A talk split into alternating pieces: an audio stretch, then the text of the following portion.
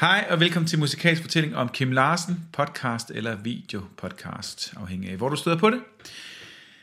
Jeg hedder Lasse Helvi, og i dag vil jeg dele med jer fem historier, øh, som kredser om gasolin, som måske er noget, man ved, og måske ved man det knap så godt, men så kan man få en lille grin på det. Og øh, jeg vil simpelthen lægge øh, hårdt ud, fordi de her fem historier er øh, nogle, der, nogle af dem kan godt tage lidt længere tid end andre. Øh, jeg vil starte med at sige, at gasolin havde jo, øh, de starter der forsommer, sommer, øh, hvad hedder det, i 69, og øh, i sådan et langt godt stykke tid, sådan halvt års tid, der havde de ikke rigtig noget navn endnu.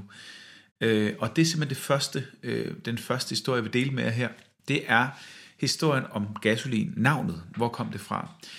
Og øh, til at starte med havde de en idé om, at det var i hvert fald op at vende, at de skulle hedde Pink Alice. Jeg har lige lidt noter, jeg har med her, for at jeg lige sådan kan få det med. Men at de skulle hedde Pink Alice, og det var sådan tidligt op at vende, men blev så alligevel skudt til jorden.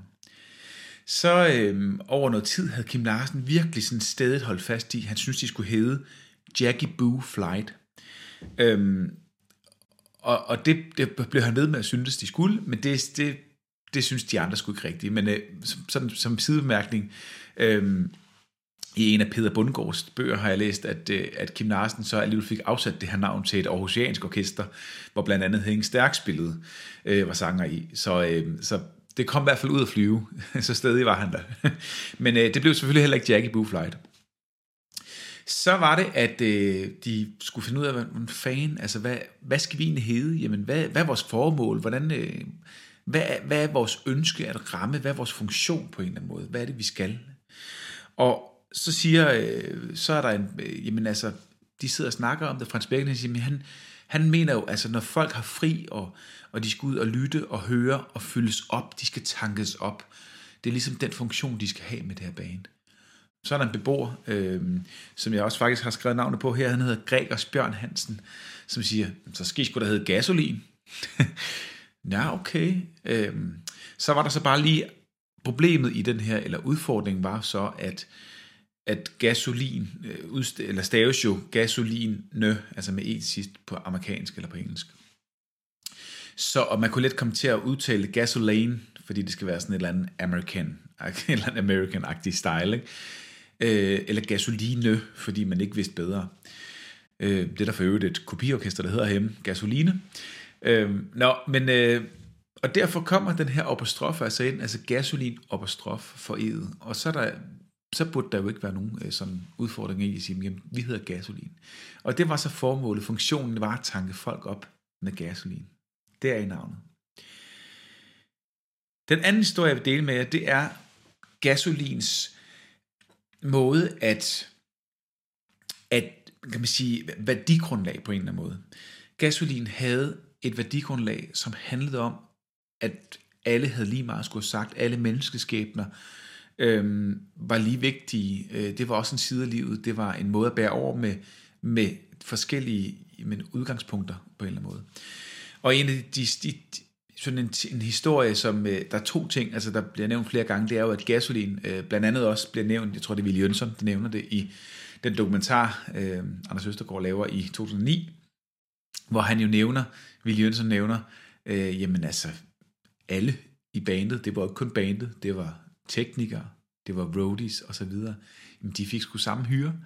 Øh, det blev delt i lige store pulje, fordi jamen, det var meget uhørt jo, altså, at man gjorde det, øh, fordi det gjorde man jo ikke, det var jo dem på scenen, der var de store kendte kunstnere, øh, så måtte de andre ligesom blive lønnet, men blive lønnet, men det der skete var jo, at, jamen altså, som han siger, Willy Jønsson, så, øh, ja, men så havde vi jo de, de mest øh, lojale roadies øh, og folk omkring os, så vi vidste jo, at øh, det var sgu, det var da sådan, vi skulle gøre det. øh, virkelig også et godt udgangspunkt for også den karakter, Kim Larsen jo kommer til at have, altså det her med at virkelig være, det, altså han stod for det, ikke også? Altså stod for den, den lille mands stemme, underhunden, ikke, som man også kalder det lidt. Og så er der en anden sjov historie, som jeg synes også sådan viser sådan den solidaritet og loyalitet, eller man sige, der var over for hinanden, også internt. Der er sådan en historie, som jeg mener, jeg har støvet op på den, der hedder Det, øh, det Store K. Den, som øh, bassist Henning Pold har skrevet den, den bog, der hedder øh, Det Store K, om Kim Larsen. Han har spillet jo bas i Bellamy, og med Kim Larsen fra 79 til 92 cirka. Sådan rundt regnet. Henning Pold. Og øh, der er sådan en historie, som, som er, at de er ude at spille gig øh, en af de tidlige år. De får 300 kroner for et gig. Og så kigger Willy, der står med pengene, maleren i midten, den store øh, øh, ja, maler og, og meget lojale og kærlige mand, siger, jamen prøv at høre, øh, Frans og Kim har barn, så de får sgu hund hver, så deler mig og Søren den sidste hund. Ikke? Det viser også bare virkelig, hvor meget sådan, der blev tænkt på hinanden, omsorgen omkring hinanden på en eller anden måde. Men igen den der med, at jamen, der var sgu andre ting, der var vigtigere end pengene på den måde. Ikke? Det var den anden historie, altså det her med værdigrundlaget, kan man sige, der var i gasolin. Så altså navnet og værdigrundlaget. Den tredje historie, jeg vil dele med jer, er, hvordan deres, øh, kan man sige, typiske dageløb, forløb, de havde jo, øh, så at sige, altså et ægteskab. Det var øh, noget, de selv endda beskrev det som, øh, og det her med, at, at man egentlig sådan spillede med andre, eller skulle noget andet, det, det, det kom altså, det, det var altså som at være utro, kan man sige. Og faktisk så ryger både Frans og Kims første ægteskab jo også nærmest i svinget der, hvor det begynder at, at sætte i gang. Fordi de hele tiden skal øve og være sammen. Og så har jeg faktisk for ganske nylig her øh, hørt et interview med øh, Frans Beckerli, som øh, i, i led med, at han har udgivet den her nye bog øh, her i september 2023, som hedder øh, Et liv med og uden gasolin. Øh, og han har været ude og lave en masse foredrag omkring den her bog og, og, og, og nogle interviews.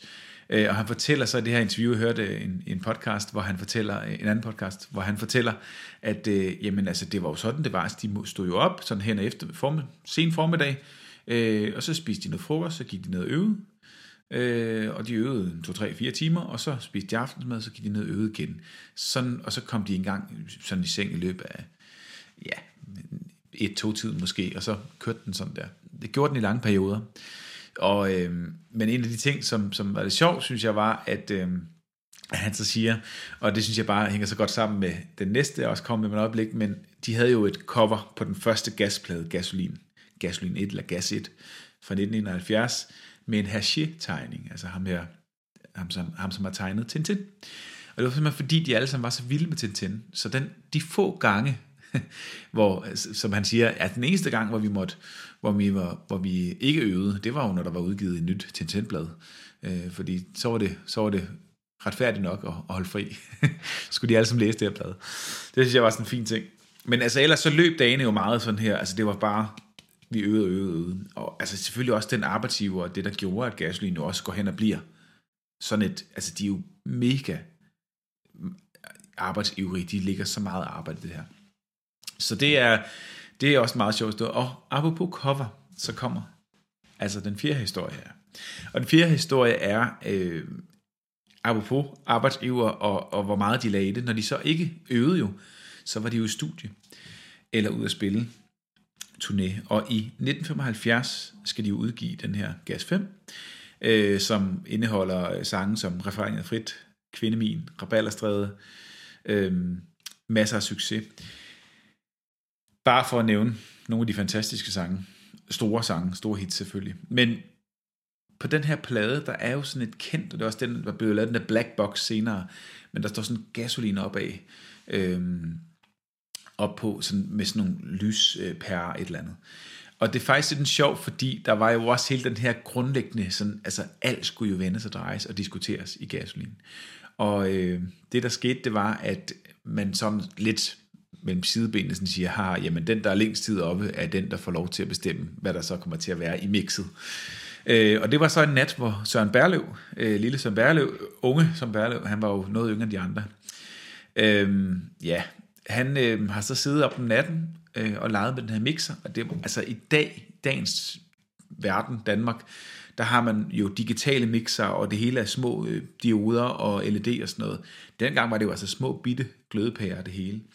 Øh, men han har siddet med den her store mixerpult, og så har han siddet og, og lejet et eller andet, og så har han simpelthen fået skrevet det her gaslin op af. Og, øh, og der er jo faktisk mange snakker om de her covers. Det var jo også virkelig, det skulle være rigtigt og ordentligt, og det skulle være de rigtige tegninger. Apropos Peter Bundgaard, som har, som har øh, kreeret mange af de her. Øh, og altså, det skulle virkelig laves ordentligt, og det var noget, der blev diskuteret meget. Lige her, der har Søren Berløs så lavet den her, øh, hvor han slukker lys ind i deres studie, øh, og så prøv at se, hvad jeg har lavet der om morgenen, og han har sikkert så fået lov til at skrue lidt op på trommerne, fordi han var den, der var senest oppe, eller om morgenen om middagen, når de kommer ind der ved 11-12-tiden, og så siger, så siger de andre sådan, uden diskussion, sådan, det er sgu da meget fedt. Skal vi ikke tage et billede af det og bruge det til cover? og det, igen, det er bare sådan den der klassiske, sådan umiddelbare, det er sjovt, at der både er de der sådan helt kæmpe diskussioner om små ting, uanset om det så var det, det handler om, eller om, at der så slet ikke er diskussion. Jamen, det, det gør vi da bare. Så ja, men øh, Gas 5 coveret, altså Søren Berlev, der har lavet en lille kreation øh, ud af de her pærer, man kunne tænde og slukke og lave forskellige farver på den her store mixerpult, og det tager de så et billede af at bruge som cover. Den sidste historie, jeg vil dele med jer, øh, kræver sådan egentlig i hvert fald over tid her et afsnit for sig selv. Det er jo sådan, at gasolin jo især, altså kan man sige, virkelig begynder at slå igennem omkring plade 2, 3. Altså de, de, altså, de slår ikke rigtig igennem på den første. Det går bare fremad, og de bliver mere og mere sådan, hvem er de der? De, de fylder noget, ikke? Men især omkring plade 3, altså Gas 3 fra 1973, der får de en producer ind, som hedder Roy Thomas Baker. Og meget kort fortalt er Roy Thomas Baker også ham, som vinder en, en øh, Grammy med Bohemian Rhapsody med Queen. Øh, og det kan man, man kan tydeligt høre, og det vil jeg også vende tilbage til, som sagt i et afsnit, men man kan tydeligt høre nogle elementer, som bliver trukket ind. Han var meget lejende. Det var jo, det var jo ikke meget, øh, altså, den hurtige overflyvning her er jo, at, at alle vil jo gerne finde det nye Beatles. Sådan var det bare. Og, øhm, og også i Danmark, altså.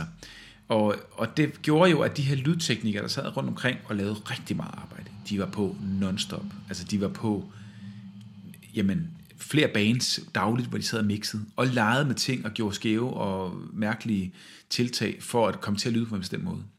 Og Roy Thomas Baker var enormt dygtig.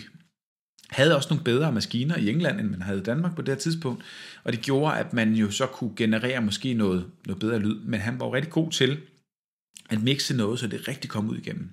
Øh, bare på det grundlag, man havde, i forhold til noget med frekvenser og sådan noget.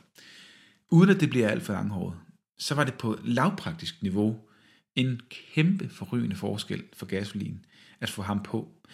Fordi, og det var måske mere held, end det var forstand det her, men det der, det der skete her, det var, at når man sad i en stue, helt sådan, ja, lavpraktisk hjemme til en fest, et eller andet, og satte en gasolinplade på, så kom det musik jo altså ud igennem pappet på en meget mere sådan, jamen, ren, skærende måde, for det var mixet meget bedre kontra mange andre plader, mange andre beatplader, der blev lavet på det tidspunkt.